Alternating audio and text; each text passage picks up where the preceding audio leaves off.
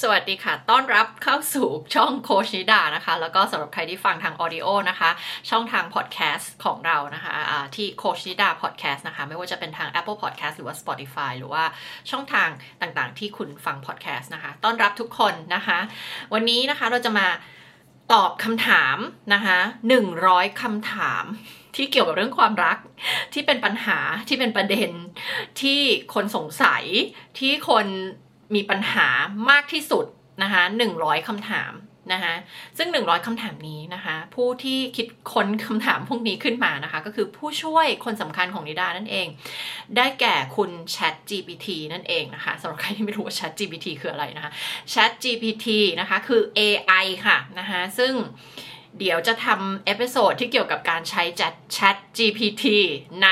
ธุรกิจของคุณนะคะ เดี๋ยวจะไปทำคอนเทนต์นี้ใน พอดแคสต์อีกรายการหนึ่งของนิดานะคะ นั่นก็คือ The Expert Entrepreneur นะคะสำหรับใครที่ฟังทาง YouTube ก็ลงอยู่ใน YouTube Channel นี่แหละค่ะ เพราะว่า Channel YouTube มีแค่ Channel เดียวนะคะก็สำหรับใครที่ทำธุรกิจนะคะอยู่แล้วต้องการทำให้ธุรกิจเติบโตนะคะ หรือว่ากำลังคิดที่จะเริ่มทำธุรกิจนะคะ มีความเชี่ยวชาญอะไรบางอย่างอยู่แล้วนะคะ ก็ติดตามฟังกันได้นะคะ จะบอกว่าใช้ Chat GPT Chat GPT นะคะ มาเป็นระยะเวลาพอสมควรเลยนะคะ แล้วก็เดี๋ยวจะไปคิดว่ามีคนถามในเรื่องนี้เยอะค่ะ ก็เดี๋ยวจะไปทำ episode ใหม่นะคะ ใน The Expert Entrepreneur นะคะ ก็ติดตามกันไว้นะคะห่างจากรายการนี้มาพักหนึ่งนะคะ เพราะว่ามาทำโปรเจกต์หลายอย่างมาก ๆ นะคะ ก็เดี๋ยวจะกลับไปทำ รายการ Expert Entrepreneur แล้วนะคะ ก็ติดตามกันไว้นะคะ คิดถึงค่ะ เดี๋ยวจะกลับมาทำคอนเทนต์ด้านธุรกิจแน่นอนนะคะ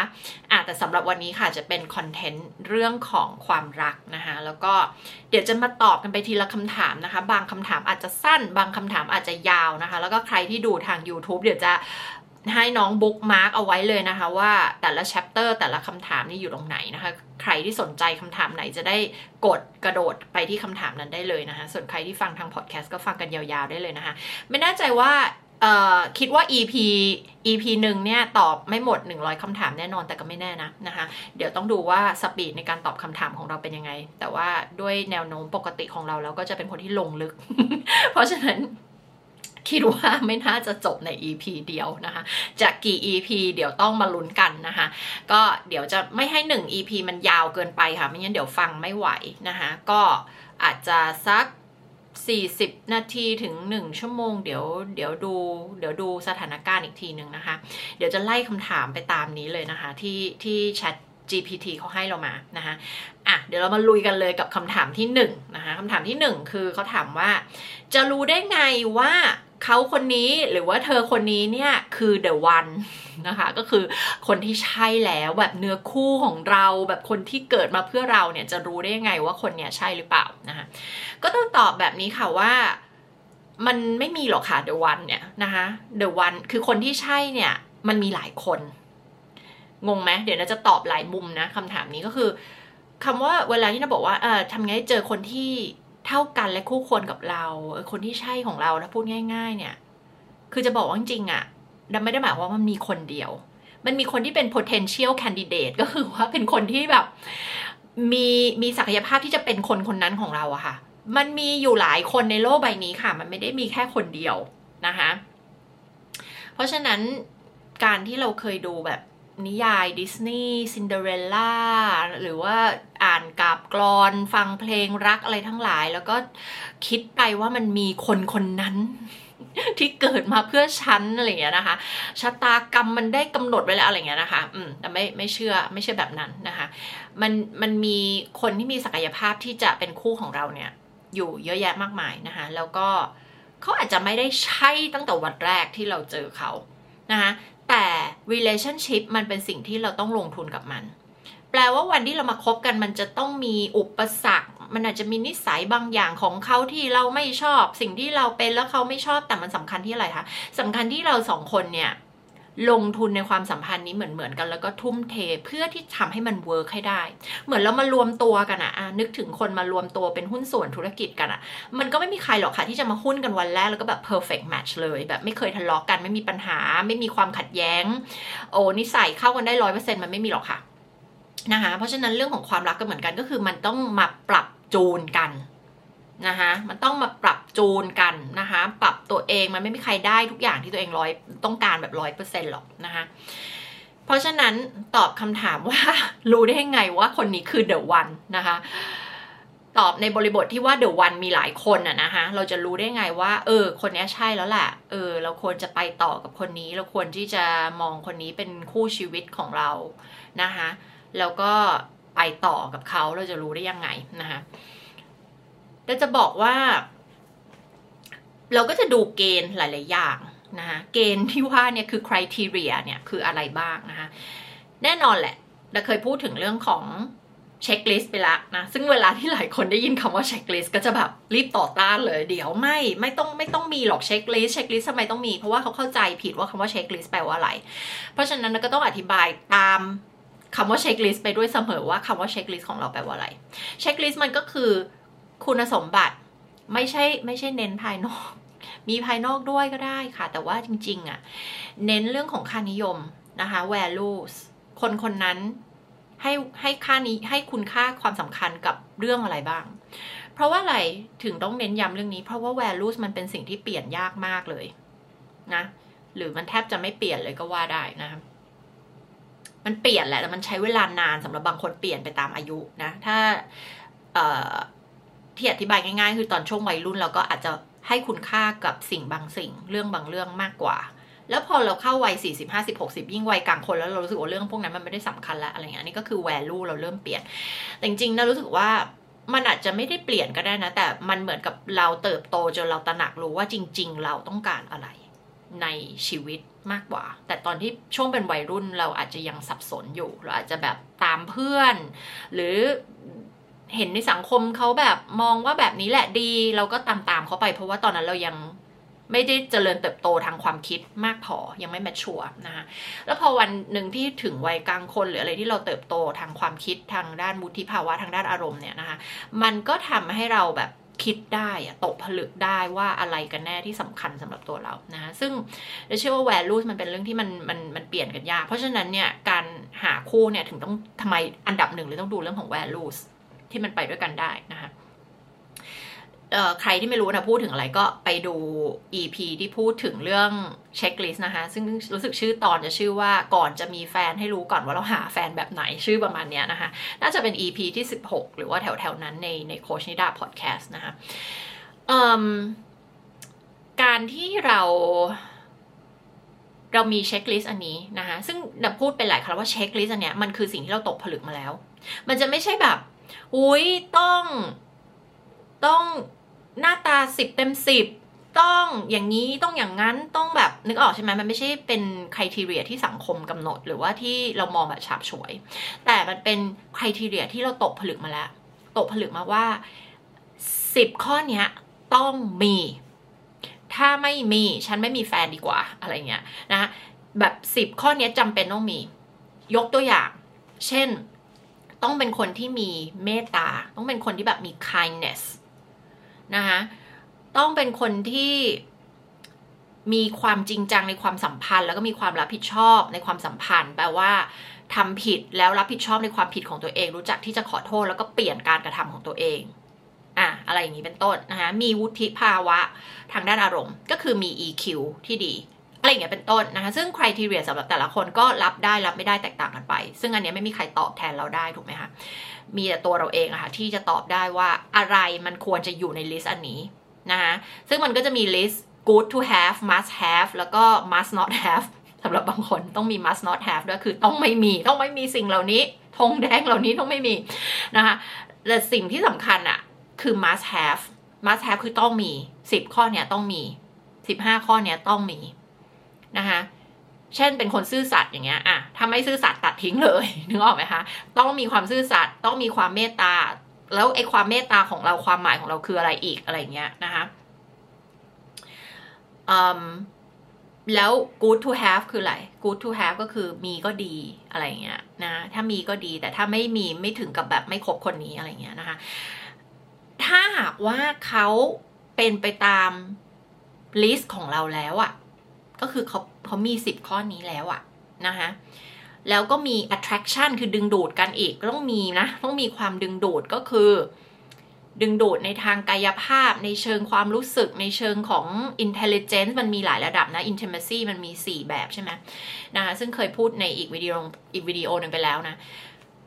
มันต้องคอนเน็กกันอะนะคะซึ่งไม่ได้แปลว่าต้องคอนเน็กกันตั้งแต่วันแรกนะ ไม่ใช่แบบเจอแล้วปิ๊งเลยอะไรเงี้ยไม่ใช่นะคะ อันนี้เป็นอีกหนึ่งความเชื่อผิดๆที่ว่าอ๋อต้อง love at first sight เจอแล้วต้องรักเลยเจอแล้วต้องชอบเลยอะไรเงี้ยนะคะ จริงๆนะเป็นสัญญาณอันตรายด้วยซ้ำถ้าเกิดว่าคุณเจอแล้วคุณรู้สึกแบบดึงดูดแบบขาดคนนี้ไม่ได้อะไรเงี้ยนะคะ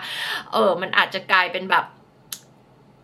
เขาเรียกว่าหลงและ เหมือนเป็นความหลง เป็นความหรือชอบในหน้าตา หรือชอบในความสำเร็จเขาหรือชอบในบุคลิกภาพอะไรบางอย่าง ไปหยิบมาหนึ่งอย่าง แล้วก็จินตนาการว่าเหมือนฉันรู้จักคนนี้คนนี้คือเนื้อคู่ฉันอะไรอย่างเงี้ยนะคะเพราะฉะนั้นแบบถ้าเป็นอย่างนั้นจริง ๆ เป็นสัญญาณที่ควรระวังอย่างหนึ่งด้วยซ้ำนะคะการที่คนคนหนึ่งจะเป็นคนที่ใช่สำหรับเราเนี่ยนะคะ healthy relationship มันจะค่อย ๆ ถูกสร้างขึ้นมาค่ะคือความรักความผูกพัน ความรู้สึกรักและชอบในคนคนนี้ มันจะไม่ได้เกิดตั้งแต่วันแรกนะคะ มันจะค่อยๆสร้าง ค่อยๆสร้าง ค่อย ๆ รู้จักคนคนหนึ่งมาเรื่อย ๆ แล้วก็ค่อย ๆ รู้สึกรักรู้สึกชอบในคนคนนี้ไปเรื่อย ๆ นะคะ เพราะฉะนั้นตะถามนะว่า เออ รู้ได้ว่าคนนี้คือใช่ก็คือดูหลายๆอย่างแหละแล้วก็ใช้เวลา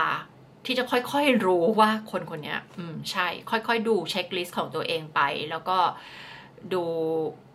มันมันต้องใช้สมองและใช้ใจด้วยอะสมองก็คือ checklist นั้นถูกไหม เพราะว่าสมองใช้สมองส่วนหน้าเนี่ย สมองตรรกะเหตุผลมันตกผลึกมาแล้ว แปลว่า อันนี้ตกผลึกมาแล้วว่ามันต้องมีสิบข้อนี้ แล้วชุดคุณใช้ตัวเนี้ยในการวิเคราะห์คน ในขณะเดียวกันต้องใช้ใจใช้ความรู้สึกด้วยถูกไหมเพราะว่าเรื่องของคำว่าใช้ใจใช้ความรู้สึกนี่คือหมายความว่า มีเกณฑ์ละที่ใช้สมองส่วนหน้าแล้วใจหรือความรู้สึกก็คือ attraction คือรู้สึกดึงดูดรู้สึกชอบไหมไม่มีประโยชน์เลยที่ว่า เขามีตามสิบข้อเนี้ยแต่คุณไม่ชอบเขาอะเข้าใจไหมนะคะ คุณไม่ชอบเขาอะไม่ได้ชอบคนนี้ คุณคิดกับเขาแบบเพื่อนอะไรเงี้ยมันก็ไม่มีประโยชน์ถูกไหมนะคะ อันนี้ก็คือจะเป็นพาร์ทที่เราต้องมาดูเรื่องของ attraction การดึงดูด ความชอบของเราด้วยแหละนะคะ ซึ่งมันก็เป็นเรื่องที่มันแบบบังคับกันไม่ได้อะนะคะ แต่อยากให้ระวังนิดนึงว่า บางครั้งเราอย่ารีบตัดสินว่าคนเนี้ยไม่ใช่เพียงเพราะตอนแรกเราไม่รู้สึก attract ไม่รู้สึกดึงดูดหรือไม่ได้ชอบกับเขา มีบางคนที่แบบ ไม่ใช่บางคนอะคนเยอะเลยแหละ ที่เคยชอบคนแบบนี้สมมติฉันเคยชอบคนหน้าตาตีตีหรือฉันชอบฝรั่งหรืออะไรเงี้ยแฟนเก่าฉันเป็นฝรั่งเงี้ยงั้นคนต่อไปเหมือนเราไปฟิกตัวเองแล้วว่า ฉันต้องชอบฝรั่งเท่านั้น เพราะว่าแฟนเก่าฉันเป็นฝรั่งแล้วฉันก็แบบชินกับการอยู่กับคนที่หน้าตาประมาณนี้อะไรเงี้ยนึกออกไหมคะความจริงแล้วอะจะบอกว่าคนเราไม่ได้มี type นะ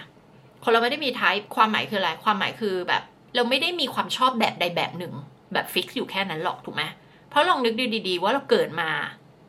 เกิดมามีใครแบบชอบคนแบบนี้เป๊ะๆเลยไหมแบบ fix มาแล้วไหมไม่ใช่ มันเกิดจากการเรียนรู้ จากในประสบการณ์ แล้วจนสร้างแบบเป็นความเชื่อว่าฉันชอบคนประมาณนี้ มันเกิดจากการที่เราเคยชอบคนประมาณนี้ อาจจะไปแอบปิ๊งอาจจะแอบชอบหรือว่าอาจจะคบหรือไม่ได้คบก็ตามเนี่ย แล้วเราก็ไปสร้างความเชื่อขึ้นมาในในสมองเราเองว่า นี่แหละคือไทป์ของฉัน ฉันชอบคนประมาณนี้แหละนะ แต่จริงมันไม่ใช่ เพราะว่าอ้าวคุณยังไม่ได้ลองคบคนไทป์ประเภทอื่น ๆ เลยนี่ รู้ได้ไงว่าไม่ชอบ นึกออกใช่ไหมคะ อืม แล้วความจริงอะไอไอถ้าจะบอกว่ามันมีไทป์เนี่ย มันมีความชอบอะไร ก็คือกลับไปที่เช็คลิสต์นั้นนั่นแหละ ต้องกลับมาตกผลึกว่าอะไรหรอในคนคนนั้น สมมติว่าเคยคบแฟนแบบนี้แล้วชอบแบบนี้ ชอบสไตล์นี้เงี้ย ชอบอะไรในคนคนนั้นหรอ นะนี่คือเหตุผลที่ทำไมเราต้องมีประสบการณ์คบคนหลายๆแบบ เพราะว่าคุณจะได้เรียนรู้ไงเรียนรู้ด้วยประสบการณ์จริง ว่าแบบไหนชอบแบบไหนไม่ชอบชอบเพราะอะไรไม่ชอบเพราะอะไรนะคะอะไร work อะไรไม่ work นะคะอะเพราะฉะนั้นก็ไม่แน่ใจว่าตอบคำถามนี้ไหมนะ แต่ว่า ดูดูดูสิ่งต่างๆ ที่นาได้พูดไปนี่แหละนะเราก็จะได้รู้ว่าใช่หรือไม่ใช่ แล้วมันก็จะไม่ได้รู้แต่ day one หรอกนะคะคือทำไมคนถึงชอบถามคำถามนี้ เพราะว่ามนุษย์เราต้องการความแน่นอนแล้วเราไม่อยากเสียเวลาแล้วเราไม่อยากอกหักแล้วเราไม่อยากจะแบบเสียเวลาแบบอ้าวผ่านไปหกเดือนอ้าวผ่านไปสามปี แล้วสรุปว่าคนนี้ไม่ใช่เสียเวลาฉันไปอีก ฉันต้องเริ่มใหม่อีกแล้วอะไรอันนี้คือเหตุผลที่ทำไมคนถึงถามคำถามนี้บ่อยนะเพราะว่าคนต้องการ certainty คือความแน่นอน แต่จะบอกว่าไม่มีอะไรแน่นอนในโลกใบนี้นอกจากความไม่แน่นอนนะคะ คุณได้แต่จะแน่ใจให้ได้มากที่สุดเท่านั้นแหละ คุณได้แต่ทำการตัดสินใจ อยู่บนหลักฐานที่คุณมีณวันนั้นนะคะแต่คุณไม่มีวันที่จะแน่ใจได้ร้อยเปอร์เซ็นต์หรอกแม้กระทั่งเราเจอคนที่ใช่มากๆในวันหนึ่งนะคะผ่านไปสิบปีคุณอาจจะเติบโตแยกย้ายกันไปคนละทิศคนละทางจนในอีกวันหนึ่งในสิบปีข้างหน้าก็อาจจะไม่ใช่แล้วก็ได้นะคะก็เป็นคนที่เคยใช่แต่นะในอนาคตอาจจะไม่ใช่อีกต่อไปก็ได้นะคะก็คือบอกแล้วว่าความแน่นอนที่มีเพียงอย่างเดียวในโลกใบนี้ก็คือความไม่แน่นอนนั่นก็คือการเปลี่ยนแปลงที่มีอยู่ตลอดเวลานั่นเองแม้กระทั่งตัวเรานะคะ อะดูซิคำถามแรกเราผ่านไป 15 นาที 14 วินะคะ เพราะฉะนั้นเนี่ยเดี๋ยวมาดูกันว่าเวลาเราจะเป็นยังไงนะคะ กับ 1 ชั่วโมงเราจะได้กี่คำถามเนี่ยนะคะ เดี๋ยวไม่แน่บางคำถามอาจจะไปอย่างเร็วๆคำถามที่ 2 อะไรคือกุญแจสำคัญในการทำให้ relationship ไปรอดในระยะยาวนะคะ อันนี้ ขอตอบแบบโกงๆนิดนึงก็คือว่าคำตอบมันอยู่ในวิดีโออื่นอยู่แล้วนะคะ เพราะว่าเคยพูดไปแล้วเรื่องของ sound relationship house นะคะ ก็ไปหาวิดีโอนั้นที่จะพูดถึง 7 เสาหลักที่ทำให้ความรักความสัมพันธ์ของคู่ชีวิตที่แต่งงานกันเนี่ย มันประสบความสำเร็จนะคะเจ็ดเสาหลักนั้นคืออะไรนะคะข้อที่สามนะข้อที่สอง ตอบไปอย่างสั้น ๆ เพราะเคยตอบแล้วนะคะ ข้อที่สามเราจะพัฒนาทักษะการสื่อสารของเราในความสัมพันธ์ได้ยังไงนะคะตอบแบบนี้ว่าให้เราฝึกฟัง ฟังค่ะ ฟังจริงๆฟังให้ได้ยิน ฟังให้ได้ยิน ไม่ใช่คือได้ยินไปถึงสิ่งที่คนอีกคนกำลังพูดอยู่จริง ๆอะซึ่งมันจะมากกว่าสิ่งที่เขาพูดออกมาตรงๆนะคะ คือมันคือทักษะของโค้ชนั่นเองนะ มันคือทักษะที่เราเรียกว่า active listening คือการฟังเชิงรุกนะคะมันไม่ใช่แบบฟังแบบเข้าหูซ้ายทะลุหูขวา หรือว่าฟังเพื่อที่จะแค่ได้ฟังอะ่ะเออ แบบเออ ฟังแบบได้ยินแล้วอะฟังเพื่อจะแค่แบบ นึกออกไหมแค่ได้ฟังจริงๆอะอันนี้คือคำว่าฟังเพื่อจะได้ยินคือความหมายหมายถึงว่า ได้ยินแบบได้ยินไปถึงเข้าใจเขาอะได้ได้เข้าใจเขา ได้รู้ว่าจริงๆเขาเขาพูดอย่างนี้เพื่ออะไร หรือเพราะอะไรหรือว่าอิโมชันที่อยู่ภายใต้สิ่งที่เขาพูดคืออะไรนะคะเริ่มต้นที่ตรงนั้นก่อน active listening แล้วก็ empathize ค่ะ คือเข้าอกเข้าใจผู้พูดนะคะในขณะเดียวกันเนี่ย เราก็ต้องเข้าอกเข้าใจตัวเองด้วยนะ เวลาที่เราสื่อสารนะคะเข้าอกเข้าใจตัวเองคืออะไรบางทีบางคนไม่รู้ความรู้สึกตัวเอง ไม่ตระหนักรู้นะคะก็แสดงออกไปแบบโกรธบ้างอะไรบ้างโมโห บ้างเถียงกันบ้างทั้งนั้นจริงๆภายใต้ความโกรธนั่นคือความเสียใจ ความต้องการอะไรบางอย่าง แล้วก็พอเราไม่รู้เราก็หมดแต่เป็นโมโหหมดแต่โกรธอ่าถ้าเราเข้าใจตัวเองเราจะมีความตระหนักรู้ตัวเองแล้วเราก็จะฝึกในการเอ๊ะเดี๋ยวนะที่ฉันโกรธคืออะไร ที่ตอนนี้ฉันแบบเกิดความโมโหในร่างกาย ฉันเกิดความโกรธคุกกลุ่นอยู่เนี่ยนะไป activate ไอ้ระบบ sympathetic nervous system ขึ้นมาเนี่ยระบบอัตโนมัติ ที่ทำให้เราเกิดภาวะ fight or flight เนี่ย สู้หรือวิ่งหนีเนี่ย มันเกิดมาจากอะไรทำไมมันถึงถูกกระตุ้นขึ้นมา จริง ๆ แล้วเรากลัวอะไร เรารู้สึกอะไรอยู่ เราต้องการอะไรหรอ เราเสียใจเรื่องอะไรหรอนะ เรารู้สึกไม่ดีเรื่องอะไรหรออะไรเงี้ยนะคะ ถ้าเรารู้จักตัวเองมันก็จะทำให้เราสามารถที่จะต้องมีความกล้าหาญที่จะสื่อสารออกไปตรง ๆ ด้วยนะคะ แต่พอเรากลบความรู้สึกกลัวเสียใจ ความต้องการความรักอะไรต่างๆ เหล่านี้ด้วยความโกรธ สิ่งที่ทุกคนสื่อสารกันก็คืออยู่ในระดับของความโกรธนะคะก็ไม่ effective ไม่ไม่เกิดประโยชน์ แล้วก็สร้างรอยร้าวให้กับความสัมพันธ์นะคะเพราะฉะนั้นจะพัฒนาไงเริ่มที่ active listening แล้วก็ empathize นะคะการเข้าอกเข้าใจคนอีกฝ่ายหนึ่งนะคะ ว่าเขารู้สึกยังไง เขามาจากมุมอะไรทำไมเขาเป็นอย่างนั้นทำไมเขาพูดอย่างนี้ทำไมเขากระทาอย่างนั้นนะแล้วก็ต้องคนทั้งสองคนต้องเปิดใจแล้วก็คุยกันแทนที่จะสงครามเงียบใส่กันแทนที่จะประชดใส่กันแทนที่จะโมโหใส่กันนะมันต้องมีความรับผิดชอบในคำพูดและการกระทำของตัวเองอะนะที่จะทำยังไงให้ไม่ไม่ทำให้สร้างรอยร้าวในความสัมพันธ์ การทะเลาะกันการขัดแย้งเป็นสิ่งที่หลีกเลี่ยงไม่ได้ แล้วไม่ได้เป็นเรื่องไม่ดี แต่มันปัญหามันมักจะเกิดจากการรับมือกับปัญหาและความขัดแย้งนั้นต่างหากนะว่าเรารับมือแบบไหนนะคู่ที่ประสบความสำเร็จในความรักก็คือเขามีวิธีการในรับในการรับมือความขัดแย้งแล้วก็ปัญหาได้ดีนะอะซึ่งมาถึงข้อที่สี่เราจะแก้ไขความขัดแย้งด้วยวิธีที่ดีได้ยังไง อืมในความสัมพันธ์นะเราจะ แก้ไขคอน FLICT นะความขัดแย้ง อืม ก่อนจะแก้ไขเราต้องเข้าใจมันก่อน ว่าความขัดแย้งเนี่ยมันเกิดมาจากอะไร เรื่องเรื่องเนี้ยทำไมเธอมองแบบนี้แล้วทำไมฉันมองแบบนี้นะคะแล้วก็อีกสิ่งสิ่งหนึ่งที่สำคัญคือเราต้องไม่ยึดติดว่ามุมมองของเราถูก อืม เราต้องไม่ยึดติดว่า ไอ้ที่เธอคิดมันผิดแล้วฉันน่ะถูกอยู่อย่างเงี้ย เธอผิดฉันถูกเธอผิดฉันถูกอีกฝ่ายแล้วก็เธอผิดฉันถูกอย่างเงี้ยนะคะ แล้วถ้าเราพบว่าตัวเองอยู่ในวงจรอย่างเงี้ยสักพักหนึ่งแล้วอะอย่าทนต่อไป ให้หาคนมาช่วย หาคนมาช่วยนี่คือ เพื่อนข้างบ้าน เพื่อนสนิทเราที่จะเข้าข้างเราหรือเปล่าไม่ใช่นะคะให้เราหาคนที่เขามีทักษะเรื่องนี้ expert ผู้เชี่ยวชาญเรื่องนี้ ไม่ว่าจะเป็น relationship coach ไม่ว่าจะเป็น marriage therapist counselor อะไรต่างๆ ที่เชี่ยวชาญเรื่องนี้ เรื่องเรื่องความสัมพันธ์นะคะ เขาก็จะได้เข้ามาเป็นมุมมองแบบกลาง อะ ถ้าเราพูดถึง expert แบบ relationship coach ก็ได้อะที่มีความเชี่ยวชาญแล้วก็เก่งในเรื่องนั้น เขาก็จะแบบเข้ามาแล้วเขาจะเป็นกลาง เขาจะไม่เข้าข้างใครคนใดคนหนึ่ง แล้วเขาจะสามารถเขานั่งดูคุณทะเลาะกกันเนี่ยนะคะ เหมือนเวลานะดูคู่รักมาโค้ชกันเนี่ย นั่งดูเขาทะเลาะกกันเนี่ยยี่สิบสามสิบนาทีอะเราก็จะพอเห็นแล้วปัญหาคืออะไร ปัญหาที่เขามีมาสิบปีเนี่ยมันคืออะไรเห็นจากใน conversation 20 นาทีนั่นแหละนะเพราะฉะนั้นเนี่ยในเมื่อคุณทะเลาะกกันแล้วคุณหาทางออกไม่ได้ คุณอย่าทนค่ะ มันมีแต่จะสร้างบาดแผลรอยร้าวให้กับตัวเองแล้วคนรอบตัวเพิ่มมากขึ้น แล้วมันก็ไม่ได้เกิดประโยชน์ เพราะว่าถ้ามันมันแก้ได้ด้วยตัวเองมันคงแก้ไปนานแล้วถูกไหมคะเพราะฉะนั้นถ้ารู้สึกว่าตัวเองอยู่ในสถานการณ์แบบนั้นรีบหาคนช่วยค่ะนะคะแต่คำถามนี้อะคือวิธีที่เราจะรับมือคอนฟ lict เราต้องเข้าใจมันก่อน เข้าใจว่า เออ ที่ที่เธอมองอย่างนี้ เพราะอะไรที่ฉันมองแบบนี้เพื่ออะไรแล้วอย่ายึดติดในมุมของตัวเองนะแล้วคนทั้งสองคนต้องหันหน้าเข้าหากัน เหมือนกับนี่คือทีมเดียวกัน อย่าอย่าเถียงกันเหมือนเราอยู่คนละทีม และเรากำลังจะเอาชนะทีมฝ่ายตรงข้าม อันนี้มันมันไม่ work แน่นอน มันต้องมาจากพื้นฐานว่าเราอยู่ทีมเดียวกัน เป้าหมายเราเหมือนกัน เพราะเป้าหมายไม่เหมือนกันปุ๊บเนี่ย ไม่รู้จะแก้ไงละเพราะว่าเป้าหมายมันต้องเหมือนกัน เป้าหมายเหมือนกันก็คือเราสองคนต้องการสร้างให้ความสัมพันธ์ของเรามันแข็งแรง แล้วก็ healthy แล้วก็ดีแล้วก็เติบโตไปร่วมกันทำไมถ้าเป้าหมายเดียวกันถึงจะอยู่ทีมเดียวกันได้นะคะเพราะฉะนั้น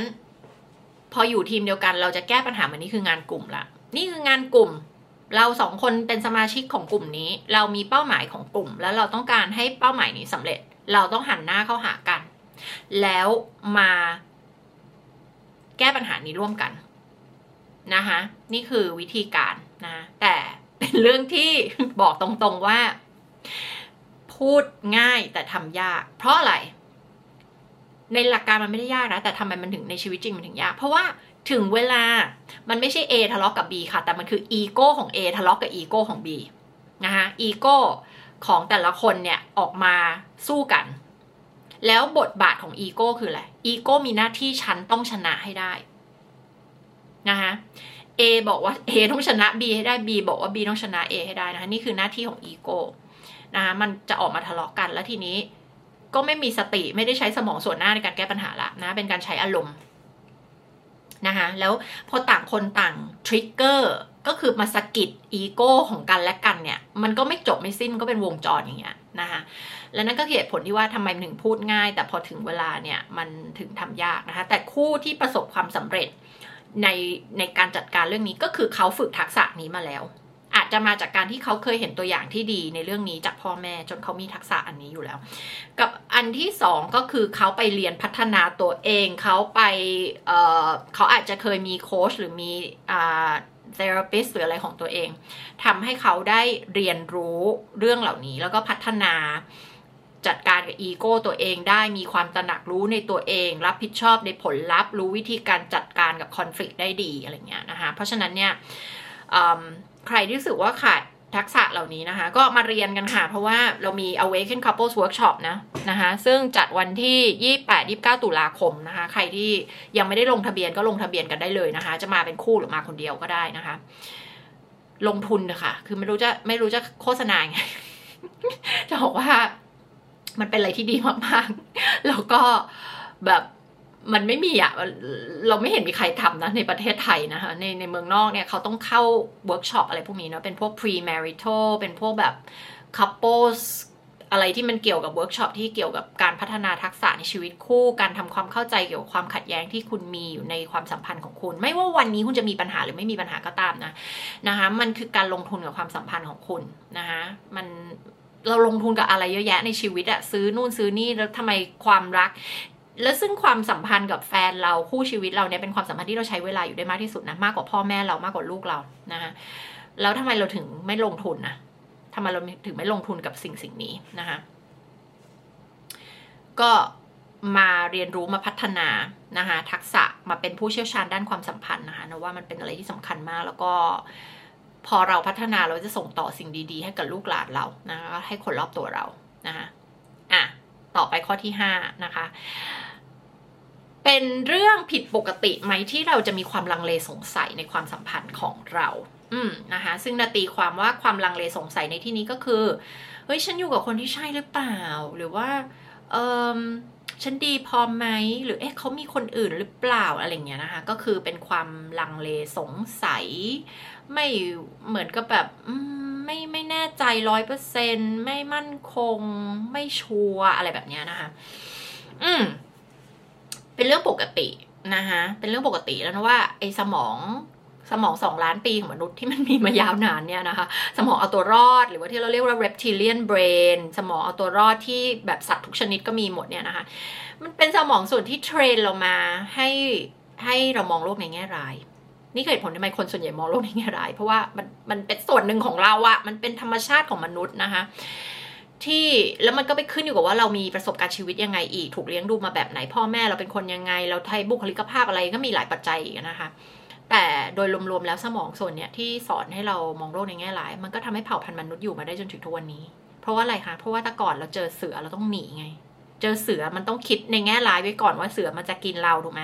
ถ้าเราโมแต่อุ้ยเสือจะเล่นกับเราหรือเปล่า มองโลกในแง่ดีเสืออาจจะรักเราอยากจะเล่นกับเราหรือเปล่าป่านนี้มนุษย์ก็คงไม่รอดมาถึงทุกวันนี้ถูกไหมคะ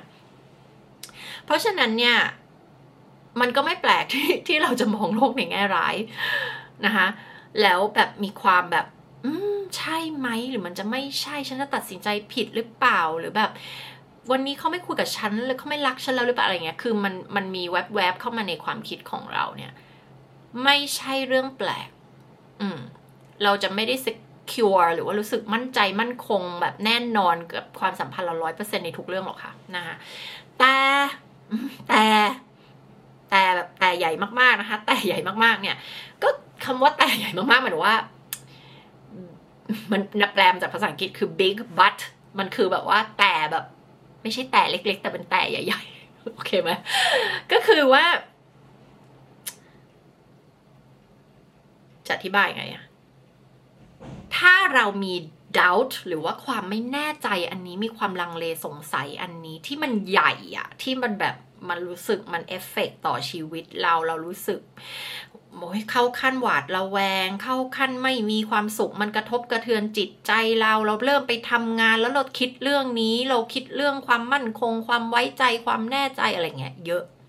ดีฉันดีพอไหมฉันไม่ดีพอไหมเขาจะไปมีคนอื่นหรือเปล่า อุ้ยเขาวันนั้นเขาพูดถึงแฟนเก่าเขาขึ้นมาเขารักแฟนเก่าเขาหรือเปล่าอะไรเงี้ย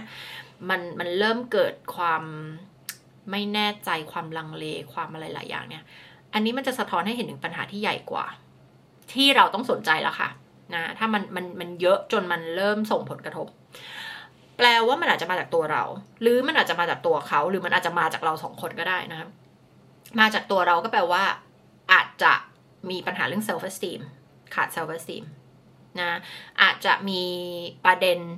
จากประสบการณ์บางอย่างในอดีต จากแฟนคนที่หนึ่งแฟนคนที่สองแฟนคนที่สามเคยมีประเด็นเรื่องความไม่ไว้ใจนู่นนี่นั่น แล้วเรายังไม่สามารถก้าวข้ามเรื่องพวกนั้นอยู่เนี่ยไอความกลัวจากเรื่องเหล่านั้นยังฝังใจเราอยู่นะ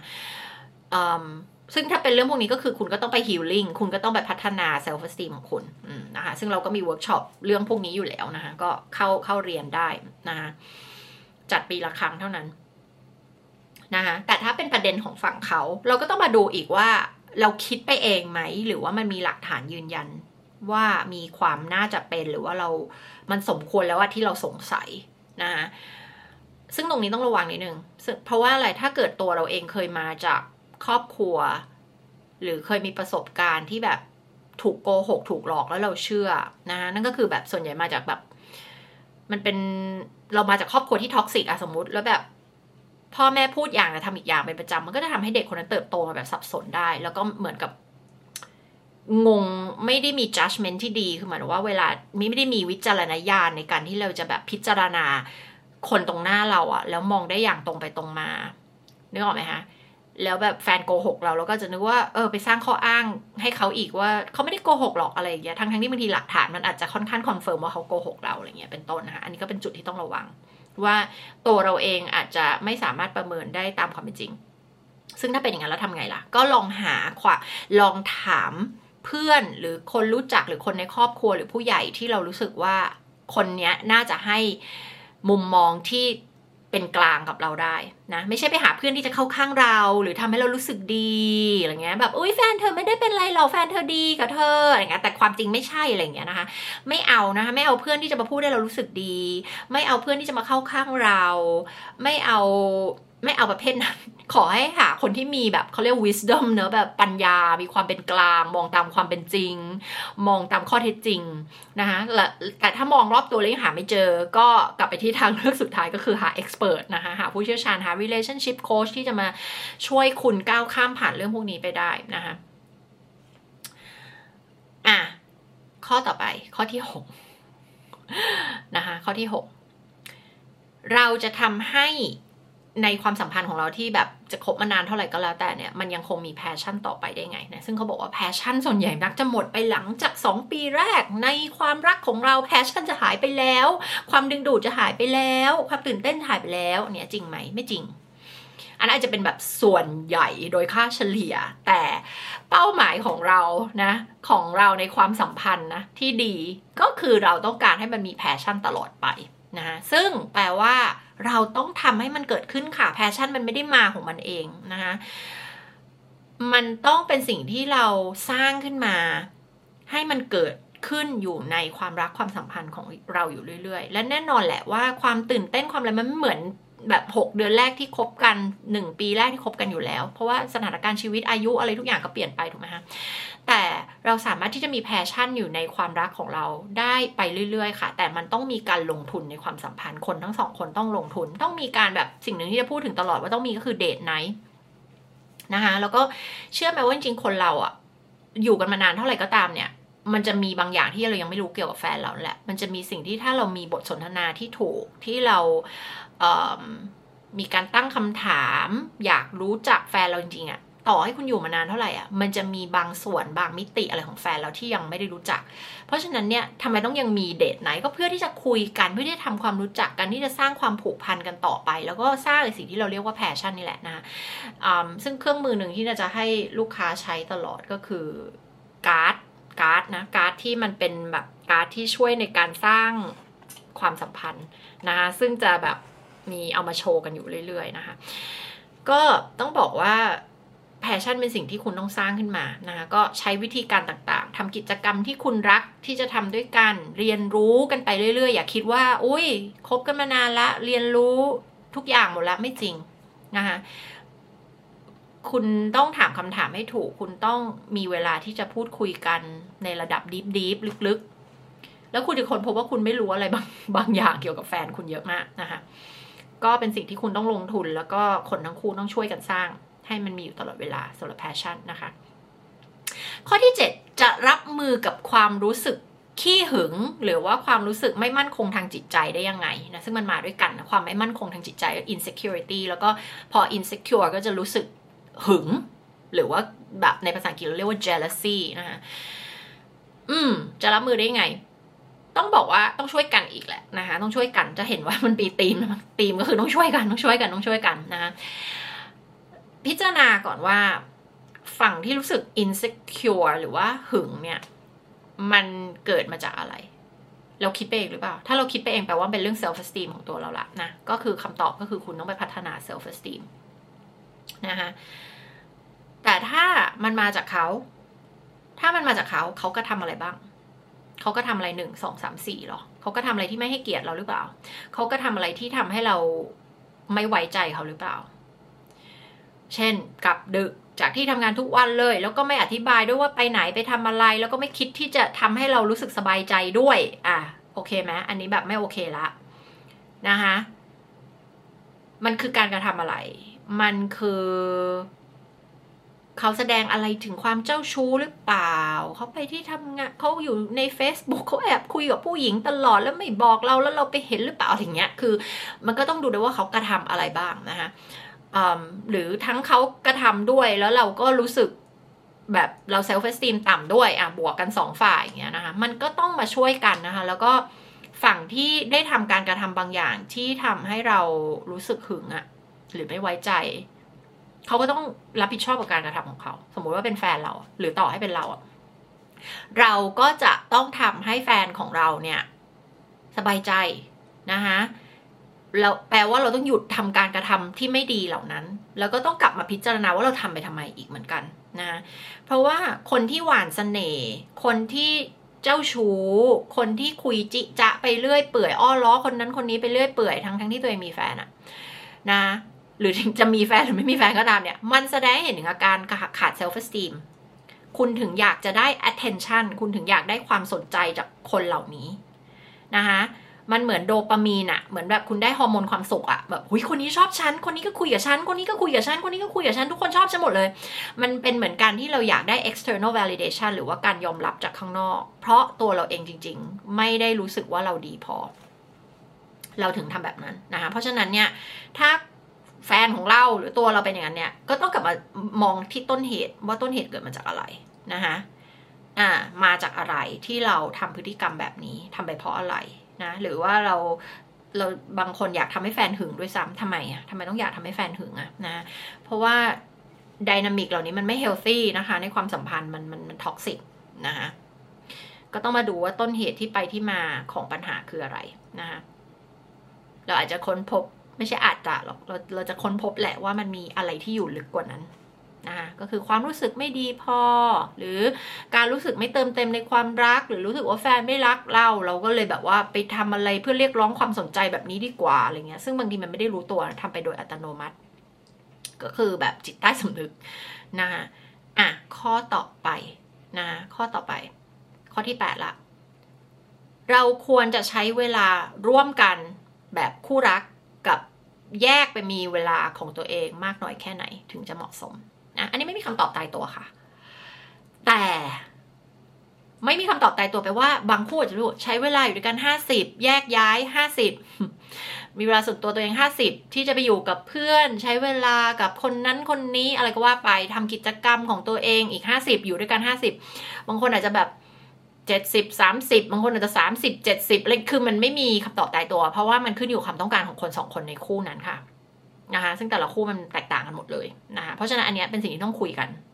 ถึงความเหมาะสมนะ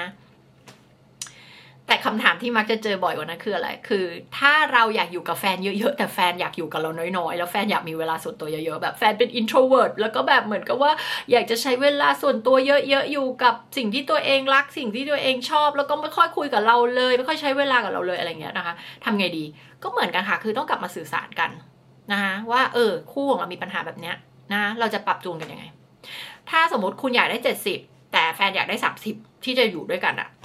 มันจะต้องมาเจอกันตรงกลางไหม เหลือห้าสิบห้าสิบได้ไหม แทนที่คุณจะคาดหวังเจ็ดสิบคุณลดเหลือห้าสิบได้ไหม แทนที่แฟนจะสามสิบเพิ่มเป็นห้าสิบได้ไหมเนี่ย คือมันเป็นกลับไปที่ทักษะในการจัดการกับความขัดแย้งและการแก้ปัญหานะคะ มันต้องมีนะคะแต่ไอสิ่งที่สำคัญคืออะไร สิ่งที่สำคัญคือ การที่แบบโอ้ยต้องใช้เวลาตรวจติดกันเป็นปลาท้องโกร้อยเปอร์เซ็นไม่มีใครมีชีวิตเป็นของตัวเองเลย อันนี้มันไม่เฮลซี่ละนะ มันไม่เฮลซี่ละ มันกลายเป็นเหมือนกับแบบ เหมือน codependent relationship ละนะคะ เหมือนแบบว่าฉันขาดเธอไม่ได้ ชีวิตฉันต้องเราต้องแบบหายใจร่วมกันไปตลอด ฉันต้องอยู่ในทุกโมเมนต์ของชีวิตเธอ อันนี้มันจะสะท้อนให้เห็นอะไรที่อยู่ลึกกว่านั้นละ ปัญหาที่อยู่ลึกกว่านั้นแล้วว่าทำไมคุณหรือคุณถึงไม่สามารถที่จะไปใช้ชีวิตที่มัน independent ด้วยตัวเอง ทำไมถึงไม่มีส่วนชีวิตของตัวเองที่มันเป็นของตัวเองคนเดียวอะทำไมถึงไม่มีนะคะมันไม่ healthy นะคะ คนเราต้องมีหลาย ๆ ส่วนของชีวิตค่ะนะคะอ่าโอเคไหมน่าจะตอบคำถามนี้นะคะ ข้อที่ 9 บทบาทของเรื่องการเงินเข้ามาเกี่ยวข้องกับเรื่องของความสัมพันธ์ยังไง แบบมันควรจะมีบทบาทอะไรในความสัมพันธ์ของเรา อืมนะคะมีมากเลยนะคะ โดยเฉพาะถ้าเป็นคู่ชีวิตกันละแต่งงานกันละ หรือตัดสินใจใช้ชีวิตร่วมกันละ เป็นแฟนจริงจังอะพูดง่ายๆเนี่ยนะคะก็ควรจะต้องคุยเรื่องเงินกันแล้วค่ะนะก็คือไม่ใช่ไม่ใช่แค่เดทติ้งแบบเลือกเลือกอยู่จะคบใครอะไรอย่างเงี้ยนึกออกไหมคือเป็นแบบ exclusive relationship ละ มี commitment ละว่า เออ คนนี้คบจริงจังแล้วแหละ มีแผนอนาคตมีอะไรร่วมกันแล้วเนี่ย ต้องคุยค่ะ เพราะว่าเรื่องเงินเป็นเรื่องใหญ่แล้วก็เป็นเรื่องอันดับต้นๆที่ทำให้คนหย่าร้างกันนะคะซึ่งเรื่องเงินมันเกี่ยวข้องกับหลายอย่างมากเรื่องเงินมันไม่ใช่แค่เรื่องเงินเข้าใจไหมซึ่งแล้วแล้วคนก็มักจะมองเรื่องเงินเป็นเรื่องที่อุ้ยคุยเรื่องเงินไม่ได้หรอกมันน่าเกลียดมันเป็นเรื่องไม่ดีแล้วไม่สมควรคุยมันดูน่าเกลียดมันดูไม่ดีมันเสียมารยาทหรือนู่นนี่นั่นแต่จะบอกว่า คุยเถอะค่ะ ยอมอึดอัดใจที่จะคุย แต่คุณจะป้องกันปัญหาในระยะยาวค่ะนะคะเพราะว่าอะไรเพราะเรื่องเงินเนี่ยนะ คุณจะบอกมันไม่สำคัญได้ไง เพราะว่าทุกวันคุณต้องใช้เงิน คุณตื่นมาคุณต้องใช้เงินละ คุณกินข้าวคุณต้องใช้เงินละ คุณออกข้างนอกคุณต้องใช้เงินแล้วถูกปะแล้วเงินมันก็เกี่ยวข้องกับไลฟ์สไตล์ของเรา ซึ่งเคยพูดไปแล้วว่าสามอย่างที่เราจะดูว่าคนนี้เป็นแมทช์ที่ดีของเราไหมคืออะไรหนึ่ง values สอง aspiration ก็คือความต้องการเป้าหมาย ความฝัน ความปรารถนาในภาพระยะยาวของเรา แล้วก็สามคือไลฟ์สไตล์ถูกไหมซึ่งไลฟ์สไตล์นี่แหละ มันก็จะมาเกี่ยวกับเรื่องเงิน ถูกไหมข้อที่ 1 values ก็เกี่ยวกับเรื่องเงิน aspiration ก็เกี่ยวกับเรื่องเงินเออจริงทั้ง 3 ข้อเนี่ยเกี่ยวกับเรื่องเงินหมดเลยค่ะ มาดูกันว่าเกี่ยวไหม values คุณให้คุณค่ากับอะไรสมมติ คุณให้คุณค่ากับการศึกษา คุณจะลงทุนกับการศึกษาลูก แต่แฟนคุณไม่ได้สนไม่ได้ให้คุณค่ากับการศึกษามากนักอะเรียนโรงเรียนธรรมดาก็พออไปลงทุนซื้อบ้านหลังใหญ่ๆดีกว่าอะไรเงี้ยเห็นไหมให้คุณค่ากับสิ่งที่แตกต่างละอะมันก็จะเป็นที่มาที่ทำให้ทะเลาะกันไงเห็นไหมฮะทะเลาะกันเรื่องเงินแล้วเห็นไหม อันที่สอง aspiration คือความปรารถนาเป้าหมายระยะยาวในชีวิตนะคะสมมุติว่าเป้าหมายระยะยาวในชีวิตคุณต้องการสร้างอะไรดีล่ะแบบอาณาจักรธุรกิจที่ยิ่งใหญ่ แต่แฟนคุณอาจจะมีความปรารถนาไปเที่ยวรอบโลกเห็นไหม aspiration ไม่เหมือนกันละ แล้วก็เกี่ยวกับเรื่องเงินด้วย ถูกไหมเกี่ยวกับการใช้จ่ายเงิน อันที่สามก็คือเรื่องของอะไรล่ะมีไลฟ์สไตล์ไหม คนนึงมีไลฟ์สไตล์แบบหนึ่งคนนึงมีไลฟ์สไตล์แบบหนึ่งก็ใช้เงินไม่เหมือนกันละถูกไหมคะอะซึ่งถ้าสิ่งเหล่านี้ไม่แก้กันตั้งแต่แรกเนี่ย มันก็จะเป็นปัญหาที่ไม่จบไม่สิ้นอะนะคะแล้วสิ่งที่พบบ่อยๆ ก็คือไม่คุยกันไม่แก้ปัญหากัน แล้วก็หวังว่าเออเดี๋ยวแต่งงานไปปัญหามันก็คลี่คลายด้วยตัวมันเองมันไม่คลี่คลายค่ะมันมีแต่แย่ลงค่ะ มันมีแต่สะสมสะสมไปเรื่อยๆจนวันหนึ่งระเบิดออกมานะคะเพราะฉะนั้นอย่าเลือกทางลัดค่ะ เพราะทางลัดมันไม่มีจริง ทางรัฐก็คือทำเป็นไม่รู้ไม่ชี้ระหว่างให้ปัญหามันมันแก้ด้วยตัวมันเองอะค่ะมันมันไม่มีไม่ไม่ไม่มีทางที่จะแก้ด้วยตัวเองหรอกค่ะนะคะมีแต่ตัวเรานั่นแหละค่ะ ที่จะแก้ได้นะคะเราต้องช่วยกันแก้แล้วก็ดิวกับปัญหาให้เร็วที่สุดนะข้อที่สิบสงสัยจะได้ประมาณสิบคำถาม แล้วแปลว่าร้อยคำถามต้องสิบตอนกว่าจะจบตอบจบนะคะเออใครชอบคำถามไหนบ้างช่วยคอมเมนต์มานิดนึงเดี๋ยวจะได้รู้นะคะ อยากได้ feedback เหมือนกันว่ามีประโยชน์ไหม มันมีประโยชน์อยู่แล้วแหละเนาะไม่งั้นคงไม่ได้ทำแต่ว่าอยากรู้ว่าว่าคนที่ดูอยู่ฟังอยู่เนี่ยรู้สึกยังไง แล้วก็ชอบคำถามไหนแล้วรู้สึกว่าคำถามไหนที่มีประโยชน์สุดนะคะอยากได้ feedback ค่ะ ช่วย feedback กันมาเยอะๆนิดนึงนะคะ หรือว่าใครอยากเสริมคำถามอะไรบ้าง ให้ครบ 100คำถาม เผื่อว่าคำถามที่ ChatGPT ให้มามันจะไม่ work เราจะได้แทนที่ด้วยคำถามของคนนะคะ ช่วยคอมเมนต์กันมาเยอะๆนะคะ อย่าลืมกดไลค์กดแชร์ด้วยนะคะ อะ มาถึงคำถามที่สิบค่ะ ชอบทำคอนเทนต์แนวนี้เหมือนกันนะ บางทีแบบ บางทีก็คิดเป็นหัวข้อมาแล้วแบบต้องมาเตรียมคอนเทนต์จะพูดประเด็นไหนบ้างนั่งจดนั่งเขียน เพราะว่ากลัวลืมอย่างเงี้ยก็อันนี้เป็นคำถามที่นายยังไม่ได้ดูเลยนะ อันนี้ก็คือนะให้ Chat GPT เขียนมาแล้วก็นั่งอ่านกันไปตอนนี้แหละนะนะว่ามันสนุกกว่านะ เพราะว่า มันได้เห็นคำถามแล้วก็ตอบสดๆเลยนะคะแต่ว่าสนุกกว่าเยอะเลย สนุกกว่าการต้องมานั่งเตรียม อาจจะเป็นเพราะว่าไทยบุคลิกภาพของนิดาซึ่งถ้าใครเคยอ่านหนังสือของนิดาเล่มนี้นะคะ Reinventing You Redesigning Life ก็จะรู้ว่านิดาเป็น type INTP นะคะใน Myers-Briggs หรือว่า type 16 type บุคลิกภาพนะก็ P คือ spontaneous ก็คือไม่ชอบวางแผนเตรียมตัวล่วงหน้า เพราะฉะนั้นอะไรที่แบบ รู้เดี๋ยวนั้นทำเดี๋ยวนั้น spontaneous จะให้พลังงานเรามากกว่านะคะเออเพราะฉะนั้นทุกคนคอมเมนต์กันนิดนึงว่าเนี่ยแบบไม่ต้องเตรียมคอนเทนต์อะรู้สึกเป็นยังไง รู้สึกยังไงกับกับ EP นี้ เทียบกับ EP อื่น ๆ ที่มันต้องเตรียมคอนเทนต์รู้สึกว่าพลังงานมันต่างกันไหมนะคะแต่ว่ามันต้องต่างแน่เลยอะนะคะเพราะเรารู้สึกแตกต่างนะลองคอมเมนต์มานิดนึงอยากฟังความคิดเห็นของทุกคนนะคะอะ ข้อที่สิบอะน่าจะเป็นข้อสุดท้ายของตอนนี้ละ เราจะสร้างสมดุล balance ได้ไงนะ ระหว่าง อาชีพการงานคือ career กับ relationship คือความสัมพันธ์ของเรา นะ ซึ่งอันนี้เป็นปัญหาใหญ่มาก เป็นปัญหาที่แบบเจอเยอะมากในคู่ที่มาโค้ชกับนิดา มาปรึกษาเนี่ยเจอปัญหาเรื่องนี้เยอะเหมือนกันนะ เพราะอะไร เพราะว่าคนเรามักคิดว่าความสัมพันธ์อะพอได้เป็นแฟนแล้วอะหรือแต่งงานแล้วอะมันจบแล้วมันถึงเส้นชัยแล้วไม่ต้องลงทุนกับมันไม่ต้องสนใจมันละนะ แต่เรารู้แน่ ๆว่าการงานธุรกิจเราถ้าเราไม่ลงทุนกับมันคือเราไม่พยายาม เราไม่ลงทุนเราไม่ทุ่มเทเราทิ้งมันอะหรือเราขี้เกียจกับมันอะมันก็จะเจ๊งไง มันก็จะไปต่อไม่ได้ไง มันก็ไม่ได้เลื่อนตำแหน่ง มันก็ไม่ได้เติบโตไง อันนั้นเรารู้ด้วยแหละด้วยด้วยตรรกกะ แต่สิ่งที่คนส่วนใหญ่ไม่รู้ก็คือว่าความสัมพันธ์มันเหมือนธุรกิจและเหมือนงานของคุณเลยค่ะ เมื่อไหร่ที่คุณหยุดลงทุนกับมัน มันจะเป็นขาลง มันจะค่อยๆ ขาลงอะนะคะแล้วมารู้ตัวอีกทีห้าปีผ่านไปสิบปีผ่านไปฉันหมด passion แล้วฉันไม่รู้สึกรักคนนี้แล้วฉันหมดรักแล้วฉันเบื่อหน่ายแล้วฉันอยู่กับเหมือนอยู่กับ roommate ละเหมือนเป็น roommate อยู่ใต้หลังคาบ้านเดียวกันแค่นั้นเอง แต่ไม่ได้รู้สึกอะไรละนะคะเหตุผลเพราะว่านี่แหละคือความจริงอันหนึ่งที่ คนส่วนใหญ่ไม่รู้ หรืออาจจะรู้แต่ไม่ได้สนใจ ก็คือไม่รู้ว่าความสัมพันธ์มันต้องลงทุนอย่างต่อเนื่องมันเหมือนต้นไม้เลยมันเหมือนดอกไม้ที่คุณต้องรดน้ำพรวนดินมันอยู่ตลอดเวลานะคะซึ่งที่พูดถึงใน Sound Relationship House เจ็ดเสาหลักเนี่ย มันจะกลับมาที่เรื่องนี้เลยว่าคุณต้องลงทุนในเจ็ดเสาหลักนี้อยู่ตลอดเวลานะ ซึ่ง ใครไม่รู้ใครอยากจะเข้าใจเรื่องนี้ใครอยากจะเอาเจ็ดเสาหลักมาแอพพลายกับความสัมพันธ์ความรักของคุณนะคะ มาเข้า Awaken Couples Workshop นะคะ จัดวันที่ยี่แปดเออไม่ใช่ค่ะยี่สิบ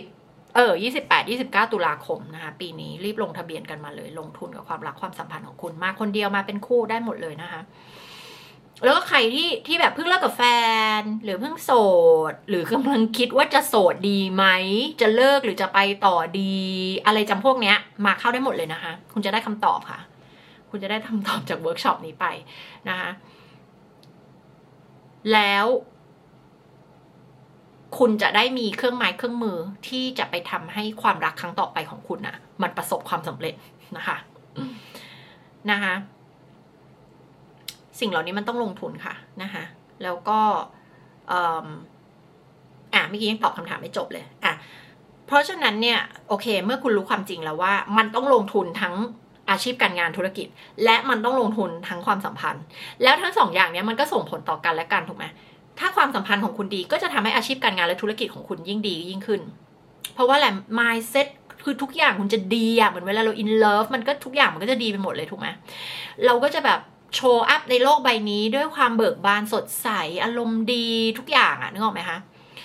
แล้วส่วนถ้าธุรกิจการงานเราดี มันก็จะมาเติมเต็มให้เรามีความสุข รู้สึกประสบความสำเร็จ รู้สึกมีคุณค่ารู้สึกแบบดีอะมันก็จะทำให้ความรักของเราดีด้วยเช่นกัน เพราะฉะนั้นเนี่ยทำไงให้ทั้งสองอย่างมันดีไปด้วยกันนะคะเราต้องรู้จักที่จะแบ่งการลงทุนของเรา ทั้งหมดที่เรามีเราอย่าลงหมดหน้าตัก กับเรื่องอาชีพการงานธุรกิจ หรืออย่าลงทั้งหมดกับความรักความสัมพันธ์ ชีวิตเรามี มีหลายบัญชีนึกออกไหมคะเรามีหลายกล่อง เรามีหลายกล่อง มีกล่องความรัก มีกล่องเรื่องลูก มีกล่องเรื่องเพื่อน มีกล่องเพื่อนสังคมโซเชียล มีกล่องสุขภาพ จิตสุขภาพกาย มีกล่องครอบครัว ครอบครัวเดิมของเรา มีกล่องฮ็อบบี้ มีกล่องการท่องเที่ยว มีกล่องสิ่งที่ทำแล้วมีความสุข มัน มันมีหลายอย่างมากกล่องธุรกิจ กล่องการเงิน กล่องอาชีพการงานอะไรอย่างเงี้ยนะคะ เราต้องลงทุน เราต้องมีทุกส่วนในชีวิตของเราที่มันทำให้เรามีความสุข เราไม่ได้มีความสุขจากแค่เรื่องใดเรื่องหนึ่ง หรือกล่องใดกล่องหนึ่งในชีวิตของเรา นะคะเพราะฉะนั้นต้องรู้จักที่จะลงทุนค่ะ ใช้คำนี้บ่อยมากเลย เราต้องมีสติในการลงทุนนะคะนั่นแหละ ถ้าเมื่อไหร่ที่คุณรู้จักว่าคุณจะลงทุนยังไง ที่มันจะเหมาะสม กับแต่ละกล่องกล่องความสัมพันธ์กล่องอาชีพการงานธุรกิจ คุณก็จะสามารถมีสมดุลบาลานซ์มันได้ดีนะคะซึ่งมันเป็นเรื่องที่ต้องคุยกันระหว่างคู่ของคุณนะนะสมมุติว่าตอนนี้คุณรู้แล้วว่ามันโหมันเป็นช่วงแบบขาขึ้นของธุรกิจเลย แล้วเราทำเพื่อชีวิตครอบครัวของเรา มันมันต้องลุยมากเลยช่วงนี้ต้องทำงานวันละสิบชั่วโมงสิบสี่ชั่วโมง เราต้องมาคุยกันเนี่ยถ้าแฟนเราไม่โอเค เราต้องมาคุยกันว่า เอ้ยมันเป็นยังไงที่ไปที่มาคืออะไร แล้วเราต้องเลือกที่จะสมมุติเราทำงานวันละสิบหกชั่วโมง จริง ๆ นะ วันหนึ่งคุณมีเวลาคุยกับแฟนคุณอย่างมีคุณภาพแบบวันละสามสิบนาทีอะแค่นั้นมันพอแล้วนะบางครั้งอะถูกไหมแต่ที่มันมีปัญหาเพราะมันไม่มีเลยไงหรือมันมีแค่นั้นแล้วเราไม่ได้อธิบายว่าที่ไปที่มามันคืออะไร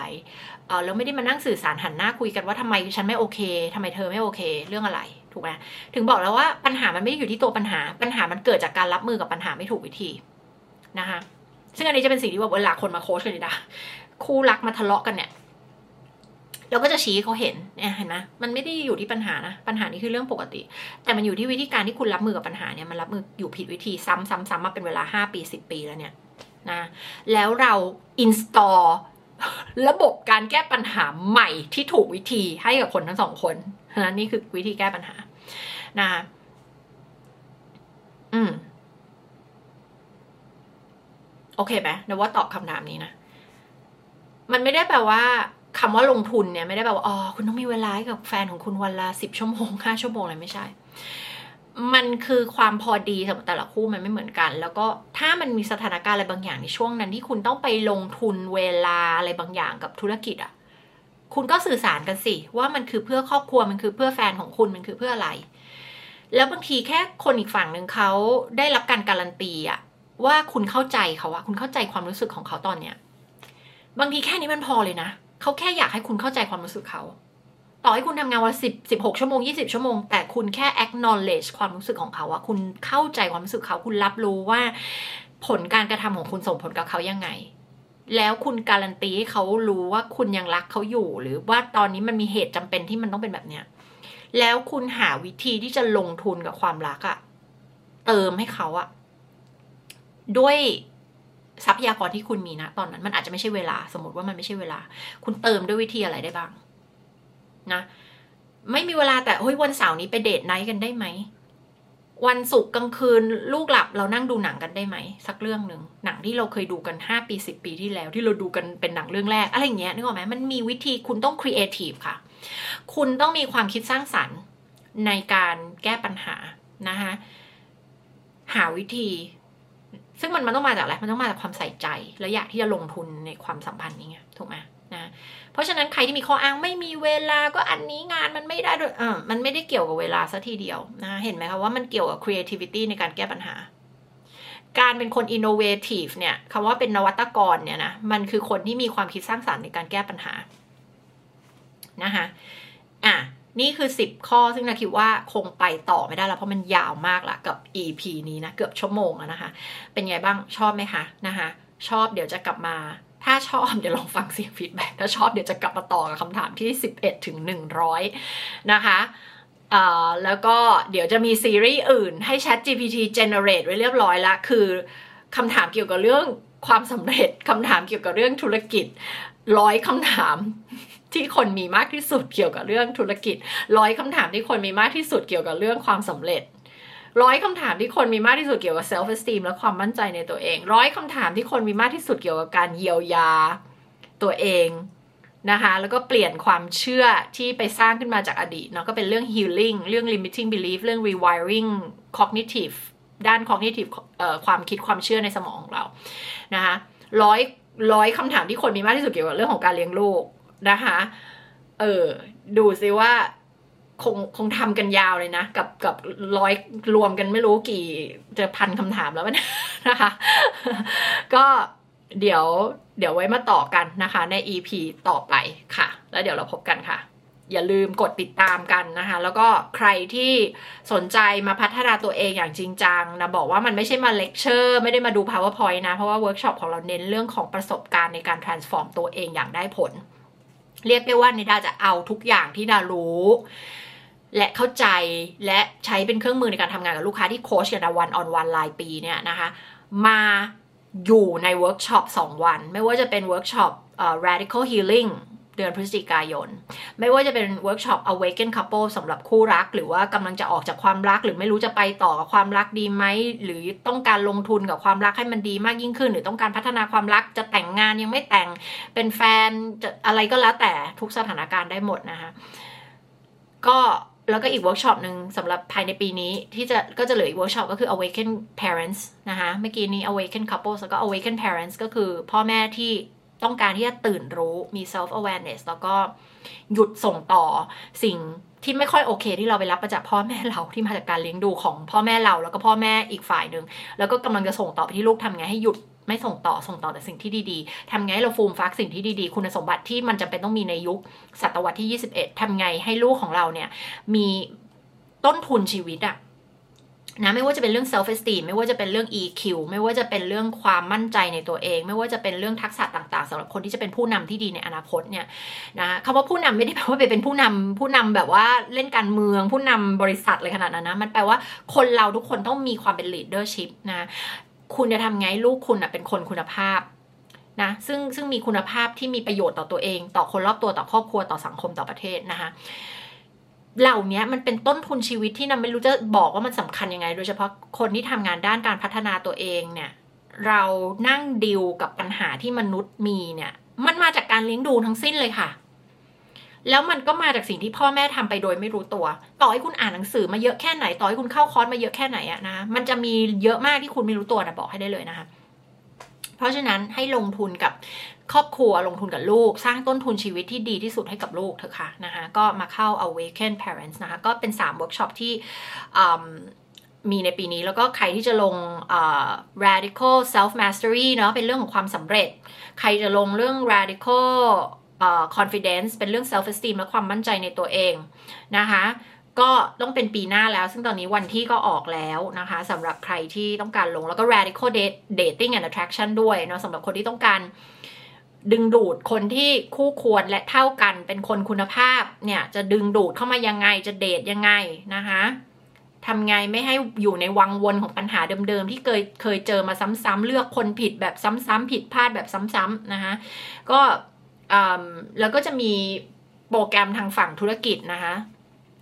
ก็เป็นเรื่องของ personal branding แล้วก็เป็นเรื่องของการคิดไอเดีย